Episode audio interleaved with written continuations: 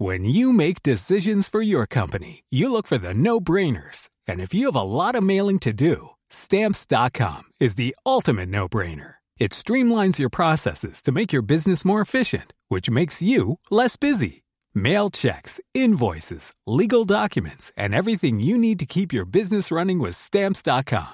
Seamlessly connect with every major marketplace and shopping cart. Schedule package pickups and see your cheapest and fastest shipping options from different carriers. With rates up to 89% off USPS and UPS rates. And with the Stamps.com mobile app, you can take care of mailing and shipping wherever you are. Make the same no-brainer decision as over 1 million other businesses with Stamps.com. Sign up with Code PROGRAM for a four-week trial, plus free postage and a free digital scale. No long-term commitments or contracts. That's Stamps.com. Code PROGRAM. Le point. Vous écoutez Hors Champ de Bataille, un podcast dédié aux abonnés du Point. Épisode 10 Les arbres blessés des Vosges.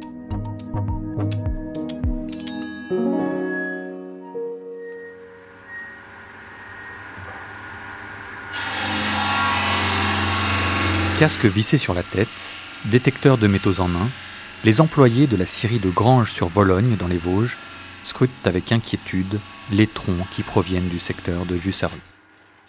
Ils savent que les arbres y sont truffés de mitraille. C'est que l'on s'y est beaucoup battu, en 1870, en 1418 et en 39-45. Ce sont parfois de simples balles de fusil, parfois des éclats d'obus, mais dans un cas comme dans l'autre, ces reliques de bataille constituent un réel danger pour leur matériel. Jusqu'en 2004, le service de traitement des bois mitraillés de Champ-le-Duc passait au crible près de 15 000 mètres cubes de bois par an. Depuis sa fermeture, la plupart des exploitants de la vallée ont dû investir en poêle à frire pour détecter eux-mêmes les morceaux de ferraille qui farcissent les résineux du coin. Les secteurs les plus touchés figurent du côté de Bruyères. L'endroit a connu des combats particulièrement violents à l'automne 1944. Difficile sur place de distinguer précisément les arbres les plus marqués. Les cicatrices des sapins se sont pour la plupart refermées. Seuls les pins sylvestres présentent des blessures perceptibles. Septembre 1944. La 7e armée américaine avance très vite. Commandée par le général Patton, elle a rejoint la deuxième division du général Leclerc sur les rives de la Moselle le 16 septembre.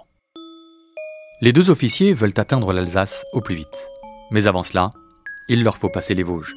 Or, le relief et la forêt constituent un terrain d'opération idéal pour l'armée allemande.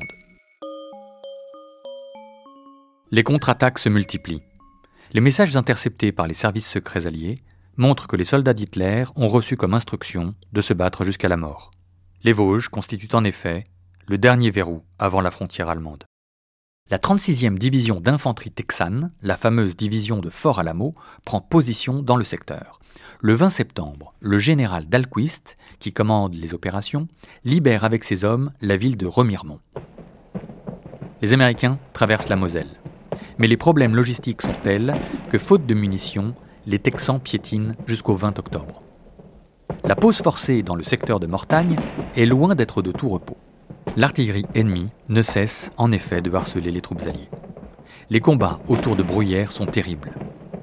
Sa prise a beau donner aux Américains une base arrière solide, l'objectif de Saint-Dié, qui ouvre ensuite la route de l'Alsace, semble difficile à atteindre. Le 21 octobre, l'ordre tombe. Le 2e bataillon du 143e régiment d'artillerie, commandé par le major Gentle, est chargé de prendre la colline de Bifontaine. L'opération, baptisée Dogface, est décisive. Malgré le brouillard, un commando est envoyé dans la matinée sur les pentes du relief boisé pour préparer l'offensive. Le premier bataillon du lieutenant-colonel William Byrd est censé prendre en étau la position allemande en attaquant celle-ci à revers.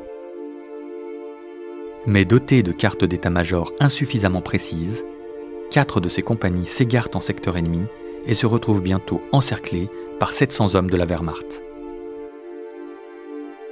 237 soldats sur les 554 que compte le bataillon se trouvent coupés de leur base au lieu dit Trappin des Saules.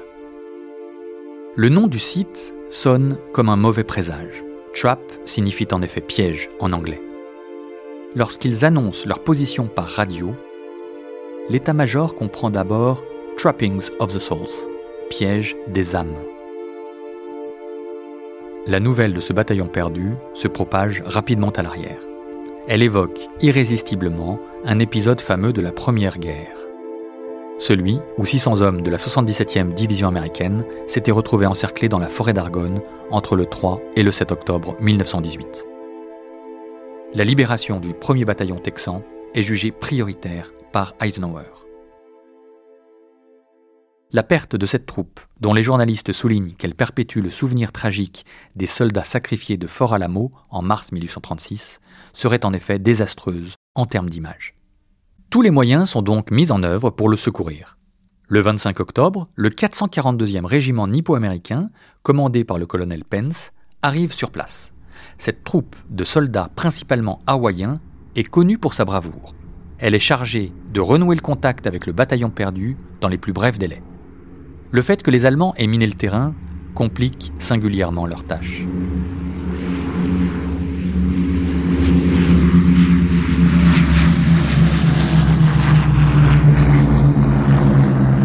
Le 29 octobre, trois avions sont chargés de parachuter des vivres aux assiégés.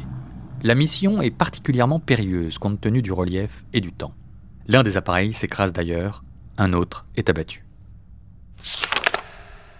Le 30 octobre, néanmoins, le soldat américain Matt Sakumoto parvient à se glisser derrière les lignes allemandes. Il faudra une semaine pour qu'un second commando hawaïen parvienne à effectuer une percée et libère les militaires texans. Le prix à payer aura été lourd. 117 tués, 40 portés disparus et 657 blessés. Aujourd'hui, un monument représentant l'île d'Hawaï commémore en pleine forêt cette terrible bataille. Quelques vétérans viennent s'y recueillir chaque année. La nature reprend ses droits. Cette stèle se recouvre progressivement de fougères. Elle est entourée d'arbres penchés, aux troncs parfois mutilés. Ces témoins silencieux des souffrances des hommes rappellent la violence des combats. Je suis Baudouin Echapas. Merci d'avoir écouté Hors Champ de Bataille, un podcast proposé en exclusivité aux abonnés du Point. Je vous donne rendez-vous chaque semaine pour vous raconter par-delà la geste militaire ce que ces affrontements ont laissé comme empreinte dans notre société. Retrouvez tous les épisodes de Hors Champ de Bataille et bien plus encore sur lepoint.fr.